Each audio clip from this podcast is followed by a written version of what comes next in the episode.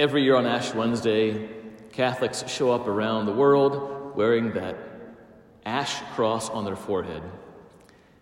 And sometimes people will say, Oh, Catholics, just why don't you wipe that off your forehead and actually do something good in the world? And I read more and more comments about that again this year of the hypocrisy of Catholics and their rituals. And what I say to that is, you know what? That's kind of exactly what we're telling ourselves the rest of Lent. There's kind of this irony about the start of Lent where we make this communal sign of repentance, a biblical sign of acknowledging that we have sinned even after baptism and we need God's grace. But we don't do that for every single day of Lent. It's just the first day. We heard from the book of Joel, it says, Call an assembly, call a fast, mourn for your sins. And then today, for our reading from Isaiah 58, we hear the Lord saying, Is this the kind of fasting I want? That you would bow your head and lie in sackcloth and ashes? Is this a day acceptable to the Lord? This is what I want releasing those bound unjustly, untying the thongs of the yoke, setting free the oppressed, sharing your bread with the hungry, sheltering the homeless.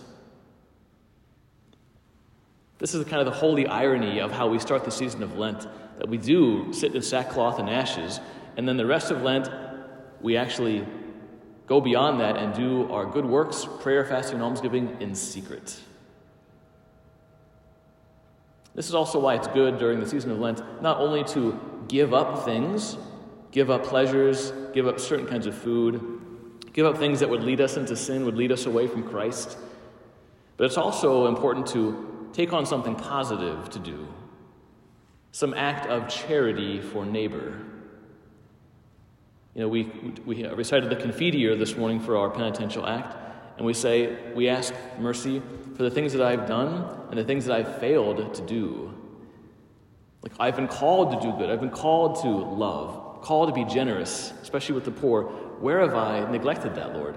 I want to do something this Lent as well to spur me on to those kind of things. So maybe it is doing something generous for the poor in our area.